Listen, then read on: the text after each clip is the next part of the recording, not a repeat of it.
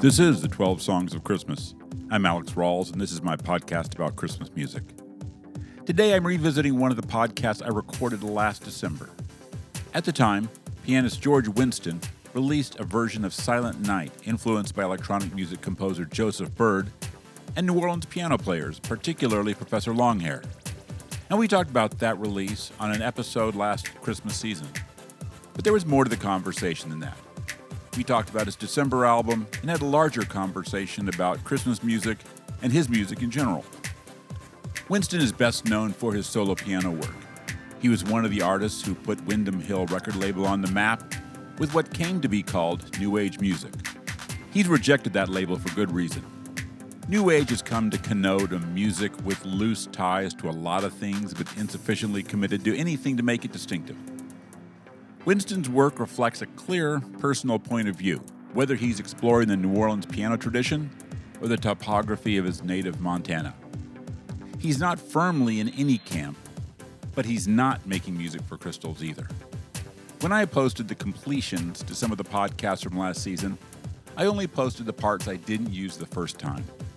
Now, we're five months from the time when I ran the first part of this interview, and I think enough time has passed that those who listen the first time won't find it repetitive to listen to the whole thing.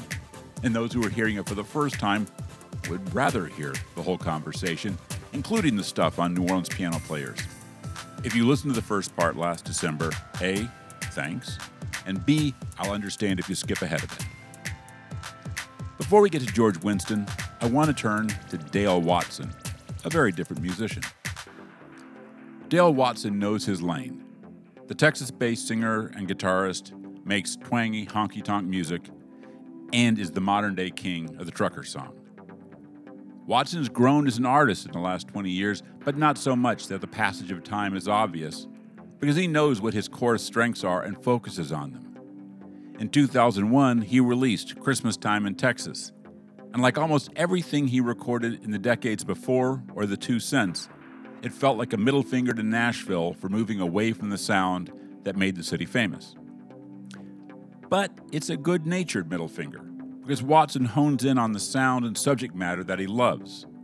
He makes every song sound easy, starting with Honky Tonk Christmas, which effortlessly adds honky tonk as an adjective to a series of holiday nouns. I want a honky tonk Christmas honky tonk cheer and honky tonk music, honking and a tonking right here. I need a honky tonk beauty serving honky tonkin' beer. I want a honky tonk Christmas and a honky tonk New Year. There's a lot to like on the album, including the title track and Christmas in Vegas, which does its part to bring Elvis to mind. He also embraces the story song, which doesn't get the play it used to. He uses it in the closing track, You Can Call Me Nick, which is a Christmas miracle story that takes place in the city jail with a weathered, filthy, bearded stranger who, interestingly, looked like an immigrant. Watson also tells a story on Santa and My Semi, in which the singer loans his truck to Santa so he can deliver the toys. It's how the trucker saved Christmas. And I love it because, first, it's how the trucker saved Christmas. I also love it because Watson is so at home in this sound that I can't resist it. And I love how throughout the album, Watson treats the songs like a songwriting exercise and one that he takes very seriously. He figures out how to make his persona and musical world coincide with Christmas iconography and delivers it with the same authority that he sings about heartbreak and hope. I often find Christmas albums wear a little after a while, but Dale Watson's Christmas Time in Texas holds up all the way through. We'll hear Santa and My Semi, and then we'll be back on the other side with George Winston.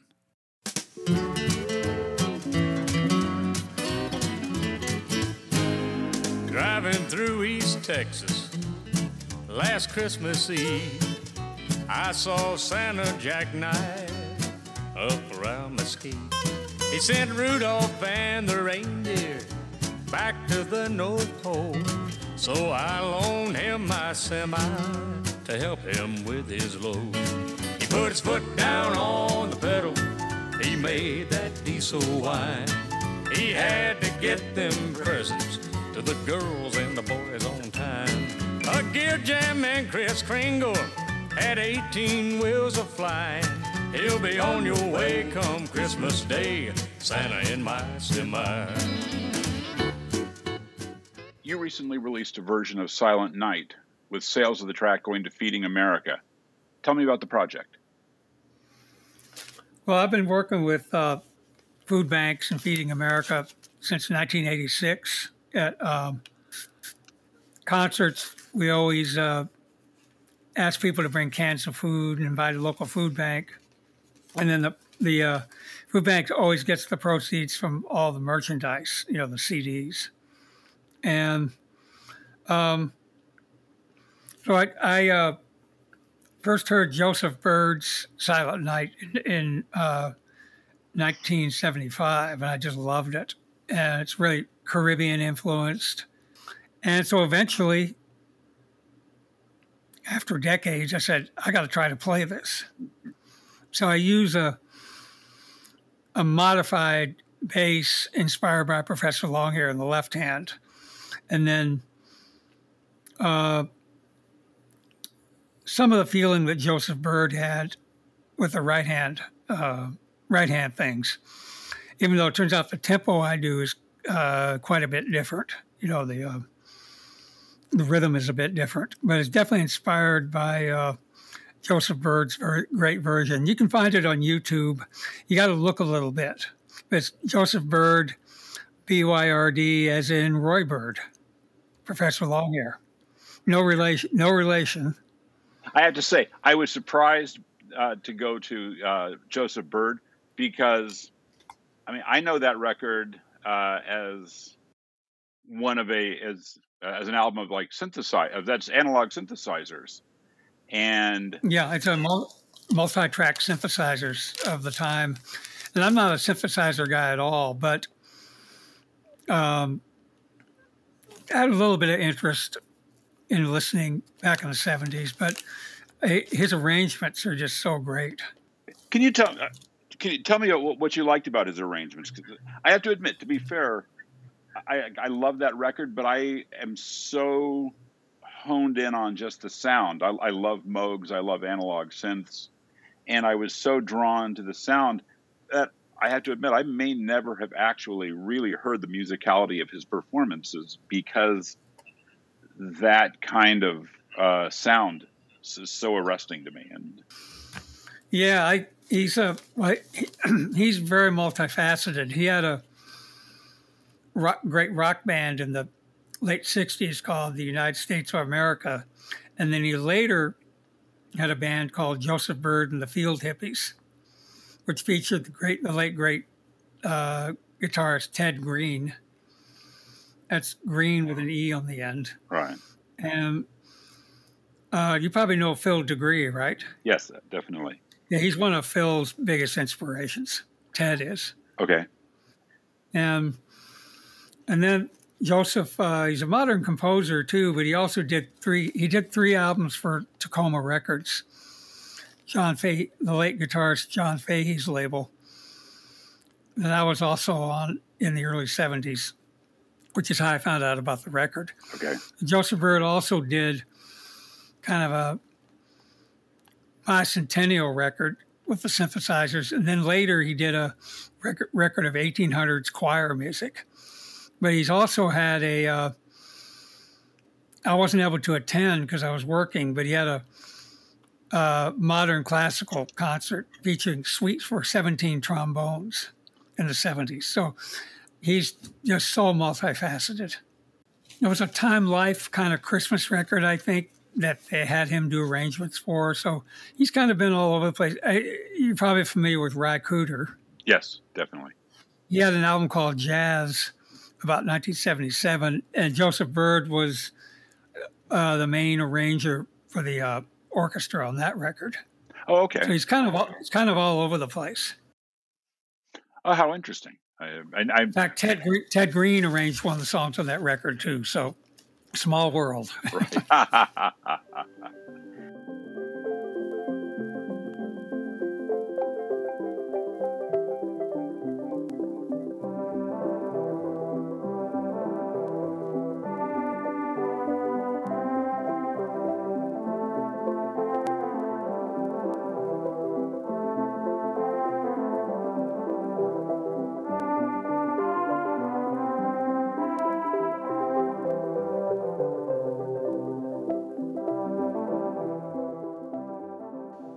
also mentioned Professor Longhair, and and, and, and you've mentioned uh, your that uh, Fess is an influence a number of times. What about his playing drew you in? Well, in 1977, I quit playing because I couldn't be Fats Waller. not, not realizing that nobody else could either.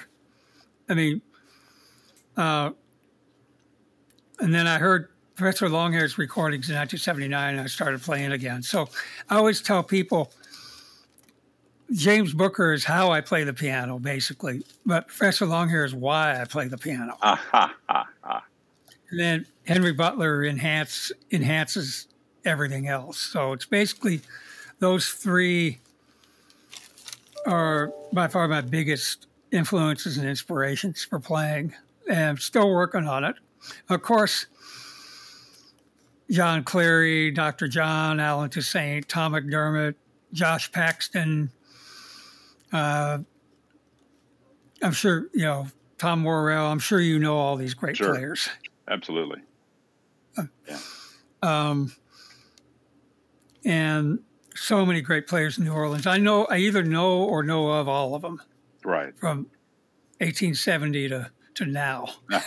so, that's really the only pianists I really listen to and study are what you call the New Orleans school of playing, which has a gumbo of influences from Caribbean to jazz to all kinds of things. It's just a unique place on the planet for uh, everything, but especially piano.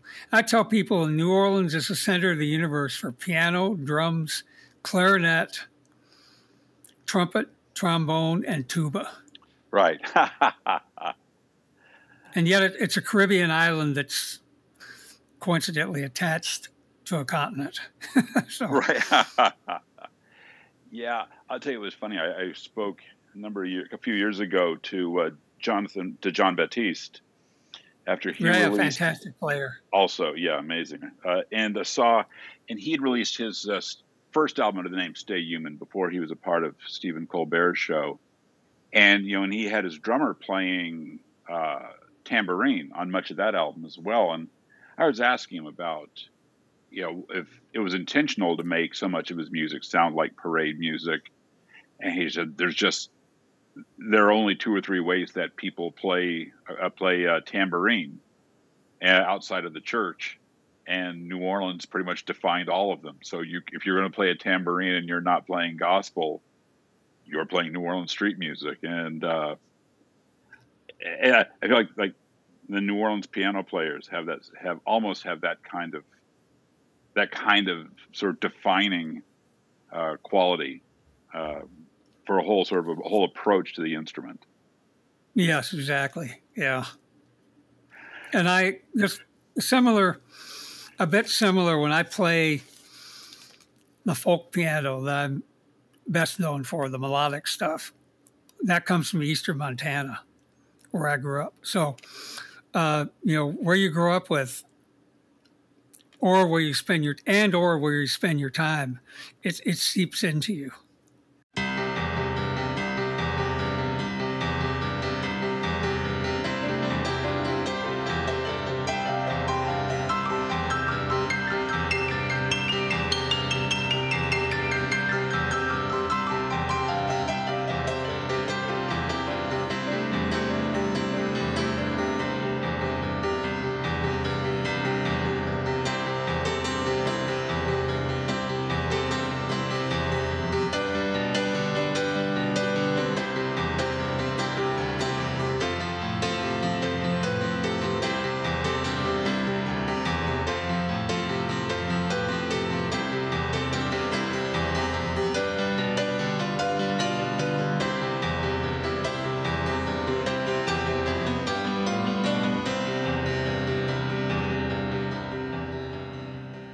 How do you make those two musical worlds coincide? Because on one hand, like I listen to December, and there's so much space in that music, and so many sounds left hanging uh, beautifully, and at the same time, and then you know, in the New Orleans style, is so much about sounds rolling on top of each other and about influences, you know, finding their way together in one, uh, you know, in two hands.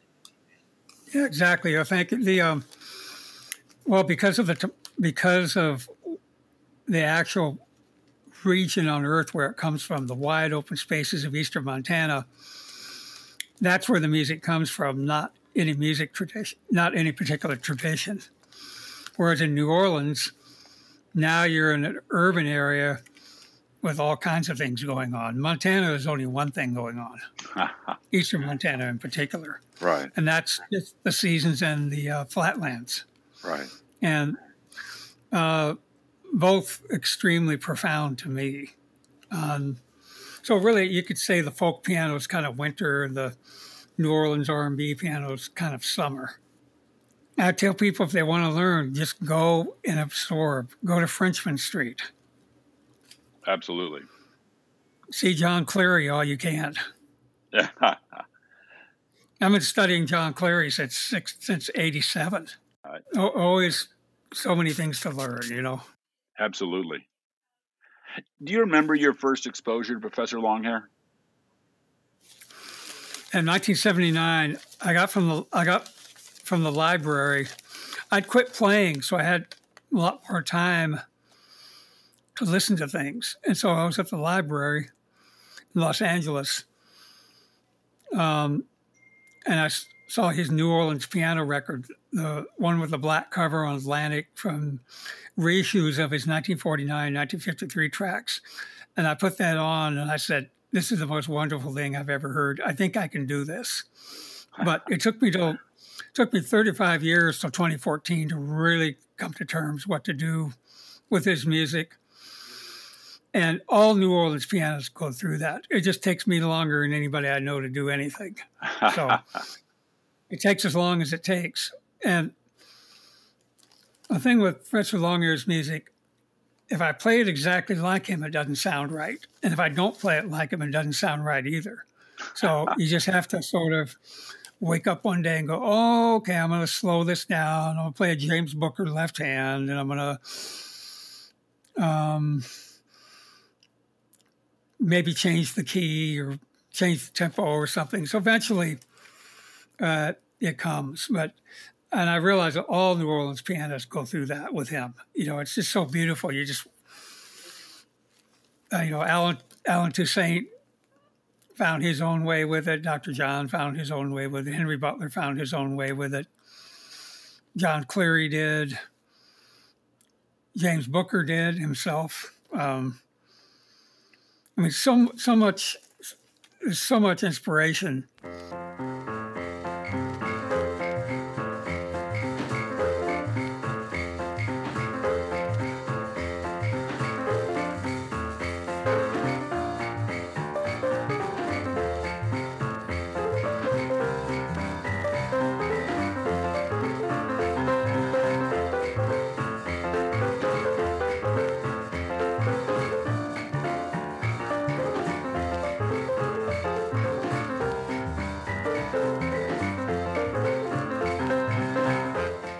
Henry Butler too, but Henry Butler is so difficult.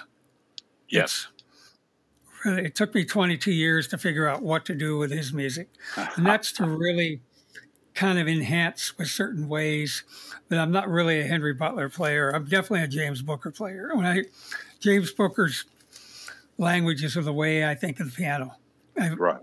I heard him three years, his recordings three years after I heard Professor Longhair. I said immediately, that's the way to play the piano. It took me like six years to really come to terms with it. Um, but his studying him gave me the means to play a lot of songs. You know, right. oh, okay, I'll use this James Booker bass. I'll use this James Booker bass. Oh, I'll vary one of his basses, and or maybe expand it or contract it. So I mean, so I'm so fortunate to have these mentors. Now, when you were, when you do a song like Silent Night, and you're bringing these influences together, is the actual subject matter neutral, or does the subject matter determine, like a song like Silent Night and the Christmas song, does it force you to sort of move the you know sort of move the pieces this way or that way to make them make sense well the original version that i heard of course is very much part of the equation and then the instrument i'm playing on like what does the piano seem to want or if it ends up being a, a guitar solo guitar piece uh, and then what do I want to do? So those three things kind of enter in. Uh, I wouldn't have thought to do Silent Night up tempo except for Joseph Byrd's version, which I listened to and loved for decades and decades. And finally, one day I just said, "Oh, I'm going to play it. I'm not just going to like it." So, um, and it turns out Dr. John actually did a great up tempo version too you probably know his album, Dr. John Plays Mac Rebennack. Mm-hmm. Yes. Well, it wasn't on the original album. It was issued as a bonus track many, many years later. So I didn't hear that version uh, until after, you know, a long time. It was really, it was really the Joseph Byrd approach, kind of the Caribbean approach. Uh, I don't know, kind of like you you hear a song for somebody and you want to play it. And then since it's solo piano and not synthesizer, you know, it's going to come out different. And then I'm a different person from Joseph. So eventually it's going to come out different over time. Sure. You know, I always think that's that's a thing that I've been really fascinated by. Here, one of my fascinations has been how traditions come forward and how how traditional music interacts with contem- with contemporary times. And you know, there's there are people here who are making traditional jazz, but they're making traditional jazz with a whole different musical vocabulary than the people who made it in the 20s or 30s made it. That you know, people in the 20s or 30s hadn't heard you know Paul McCartney and John Lennon, and they hadn't heard Burt Bacharach, and they hadn't heard all these people who have changed the way we think about melody and um, yeah, New Orleans, New Orleans rhythm blues piano hadn't been invented yet. Exactly right, and uh, so I find it really fascinating that on what you know to think about how these, you know, how in some way, as you say, you're a different person than Joseph Byrd. So even with the same arrangement, same tempo, same song, you're still going to take it places that he didn't take it because you have a different different musical experience that brings you to the moment when you played it. Yeah, some of the things he did on the multi-track synthesizer, uh, they just didn't sound quite right on the piano. So I definitely studied his version, and then my tempo was a little bit different. Um, you know, studying somebody's version, and then you start playing it, and then you kind of go into, well, I kind of want to do this. You know, I kind of want to do that. So definitely that's what to me interpreting is all about. Uh, I mentioned before the original version, the instrument that I'm playing it on, and the fact that it's solo, um, which is all I do, and then now, now that I know, uh, you know, the instrument will also dictate what key. Um, like certain keys might be too thick or a little too thin on the piano. So once I studied the original or the source and then determined on the instrument what key to play it in, then it's up to me. Okay, now who am I? So right. really, but it's all kind of three equal elements. I mean, I have the final say being the player, but it's kind of like there are three entities going on here, but I have to make the final decision. I've wanted to play the piece for decades, but it just kind of like, well, how do you deal with all the synthesizer sounds and all the steel drum sounds and um, the way he stays on the same three chords at the end goes away from the melody. I mean, that was just unbelievable. I said, I've got to, how do I incorporate that? then, let's see, so I guess I've been working on it since 1975. Wow see, 85, 95, 2000. I guess um, over 40 years. It, things take as long as they take, you know.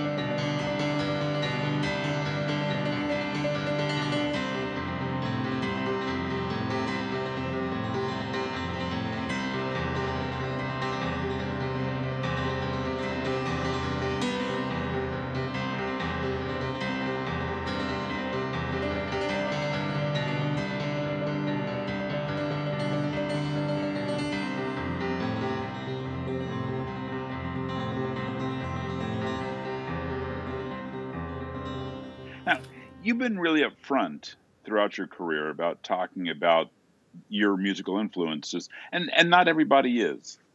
Why do you think it's important that people know who influenced you? Well, I'm just so inspired and have so much love for and so much gratitude for my mentors, my influences. It's like, okay, if you like me, you'll love this person. Right. You like me, fine. But I I like I like me okay too, but I like Professor Longhair a lot more. you know. I mean I you know, it gets the job done. Uh, I like it all okay. It's pretty good. But Professor Longhair, oh, we could go on for 24 hours. Sure. And I got to, I never, I, I never met him, but um, I knew his, his, his late wife, Alice.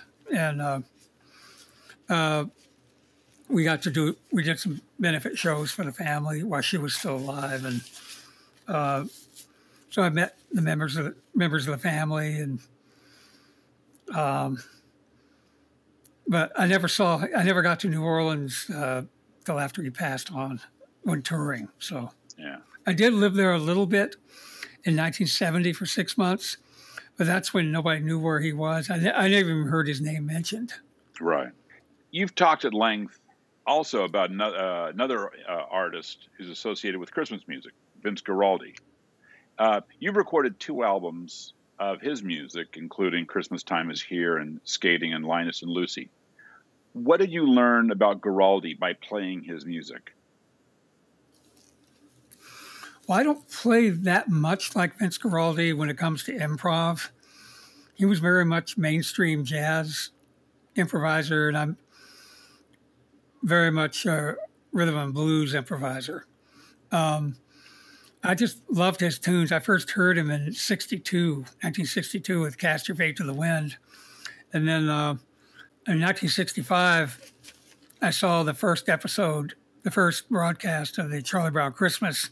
I was a fan of animation and comics. So I went, oh, I got to see that. And we, we all remember where we were. We all, well, most of us remember where we were the first time we heard Linus and Lucy on that. Right. And the next day I went to the record store and got the record and then got all his other records and then had a tape recorder up to the TV for the next Peanuts episodes to get them all on tape. And he's the composer that I play the most songs of. And I played intermission piano for him a couple times in 1971. Back then, it was common in venues to have the main act and have somebody play at intermission. So I I did that at a particular venue, and so I got to meet him a couple times, and I just switched from organ to piano. He was very encouraging, so I, I knew him a bit. Uh, later, I got to know his wife and his mom and his kids, and just how did he come up with all that?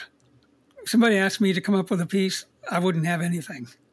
It right. has to happen by accident with me. But he was commissioned to come up with those pieces, and I've probably played sixty of his pieces over the years. I, I've, actually I've got a volume three and volume four done to come out in the future. Wow. So the three composers I play the most songs of are Vince Guaraldi, The Doors, and Professor Longhair. Right.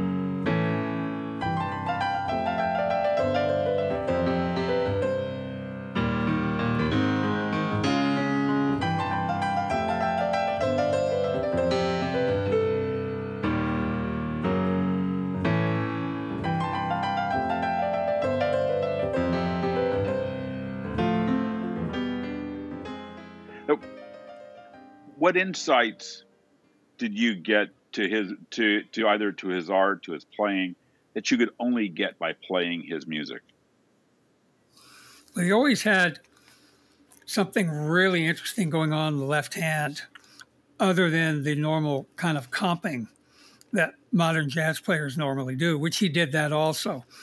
But he came from the boogie woogie players earlier in the century. So he always had something really interesting in the left hand. And also the way he, when the song had different transitions, just beautiful the way he transcended, you know, made the transition from one part of a song to a different part of a song. And just the way he used certain chords. Um, and just beautiful, songs. You know, I play I play them a bit differently. I mean, I'll often use a James Booker bass rather than a Vince Guaraldi bass. But um, again, James Booker gave me the means to have the left hand be the band. Right. You know, the right hand can do what it does, and that's that's really is what the New Orleans approach is about. A lot of it is the left hand grounds the whole thing. The left hand is the band, Right. and then the right hand the right hand is like the singer. One thing I've, I've been thinking about recently is how important that Char- uh, Charlie Brown Christmas soundtrack is because it it introduced generations of young people to jazz and to instrumental music. Yeah, you know, I think it often gets overlooked, but that you know that 25 minute uh, cartoon introduces kids starting at uh, four and five to instrumental music uh, and to jazz, well before they hear uh, you know hear it any other way. Yeah. And it's just such, I mean, Vince's music it's jazz, and even more than that, it's Vince Guaraldi music to me. Right. Just like like it's James Booker, New Orleans. Well, yeah, but he's to me, he's James Booker music. Like, like first and foremost. Right. To me, really, each musician is their own genre, and I realize you kind of need genres to kind of in the record store, and you're you're okay as long as you don't don't believe it. Right. Genres genres genres tell you what somebody does not do, right. but it does not tell you what they do. You have to hear them to say to hear what they do. But if you see James Booker in rhythm and blues, you'll go, okay, it's not a Bach album. It's not Right. a classical album. You know, it's not a mainstream jazz album, but it doesn't tell you anything about who they are. So as long as one realizes that, then um, genres are fine. They're kind of, you know, a way to kind of organize things, but it, it doesn't tell you anything. It just kind of gives you the means maybe to go through the library and find stuff easier.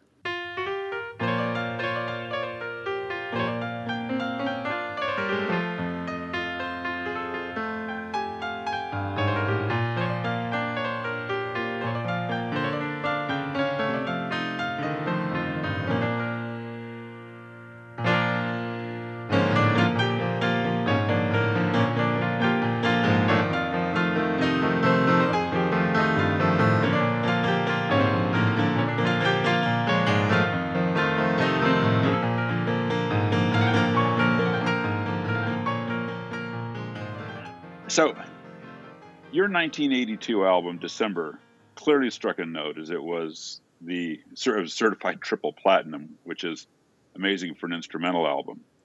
Why do you think that album took off the way it did? I have no idea. You know, I just, um, just the way the seasons were so extremely distinct in eastern Montana. There was really two winters, two springs, and, and two autumns. I just uh, every every record I do is is winds up being based on a theme, and that was the winter album. Right. Uh, no idea. You know, it just it's really up to each listener. What do they like? You know, Sure. I'm just trying. I'm just trying to serve the theme of the album. When I do albums, it's kind of like if you were going to do a soundtrack for a movie, you would play to serve the film. And So the out when I do an album, it's like it's a movie, but there's no movie. But I'm still trying to stay basically in that theme, whether it's winter, autumn, or Vince Guaraldi. Um, and I think, and I got that from the Charlie Brown Christmas album, which was thematic, and the first Doors album, which was like both those albums were like one song with 11 parts. It's like the whole thing was like one thing. Um, so when I started recording later, I just said, well, that's that's how I do it.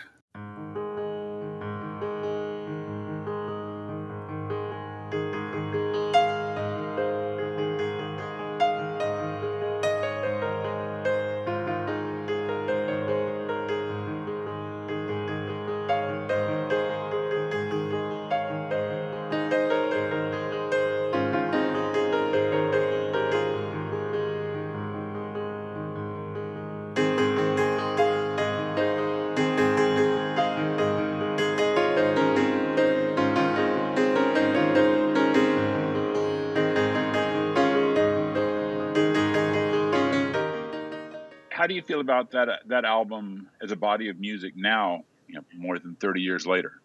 Well, when I do record, I wait a long time and listen. I don't listen for a while, and I listen just to make sure is this the best I can do with what I got, and even more than that, do all the songs appear to be kind of alive and breathing, and is this the right order for the songs? Um, that kind of will tell a story from beginning to end.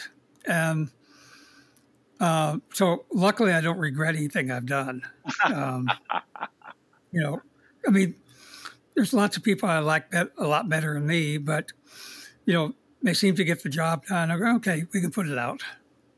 I, I particularly enjoy your version of Carol the Bells because I often find it treated more boisterously than you handle it what thoughts did you have when you were approaching the challenge of how to work out an arrangement for that song?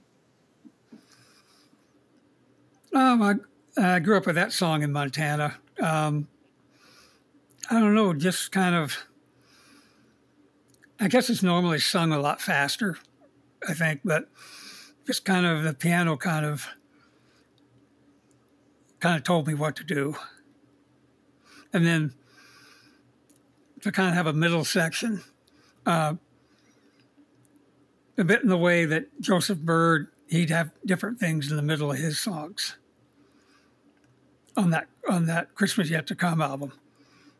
Mm-hmm. Um, so I may have the middle be um, variations, you know, kind of a different, staying in the song and the tempo, but varying it. Um, the piano kind of told me what to do. The music always tells me what to do, actually. I can't always do it, but it always tells me what to try to do.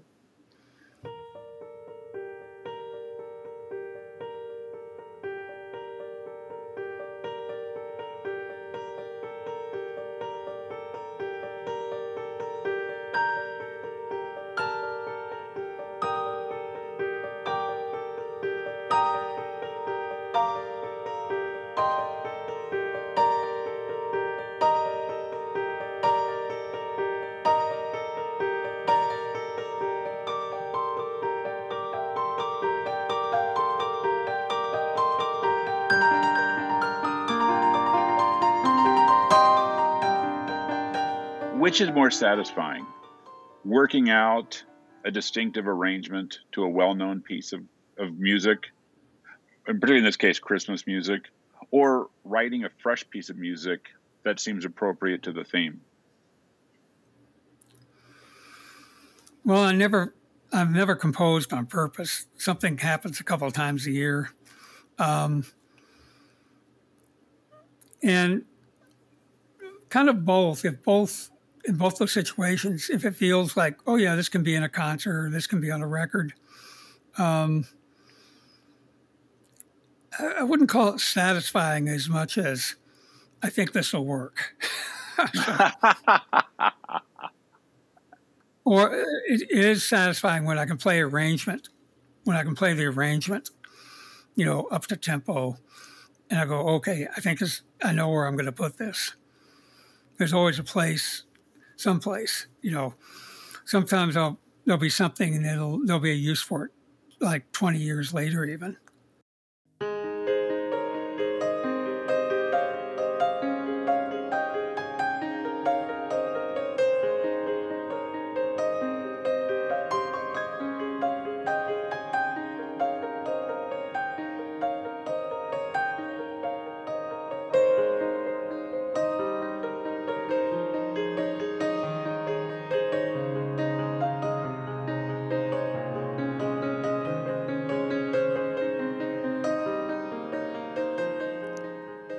Thanks to George Winston for the time and the talk.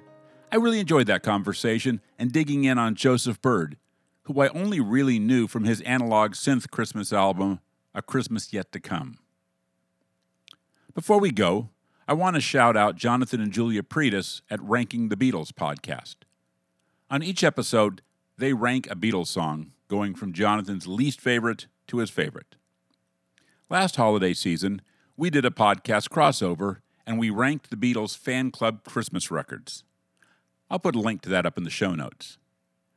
During it, we all liked one of the few actual Christmas songs in those Christmas records. Christmas Time is Here Again from 1966, I think.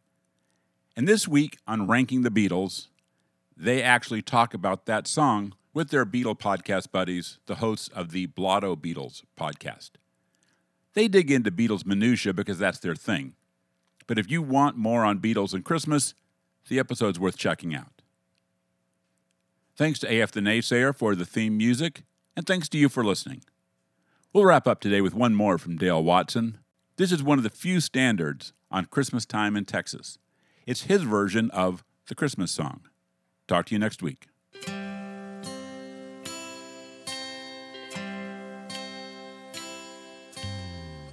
Chestnuts roasting Jack Frost nipping at your nose. Yuletide carols being sung by a choir. And folks dressed up like Eskimos. Knows.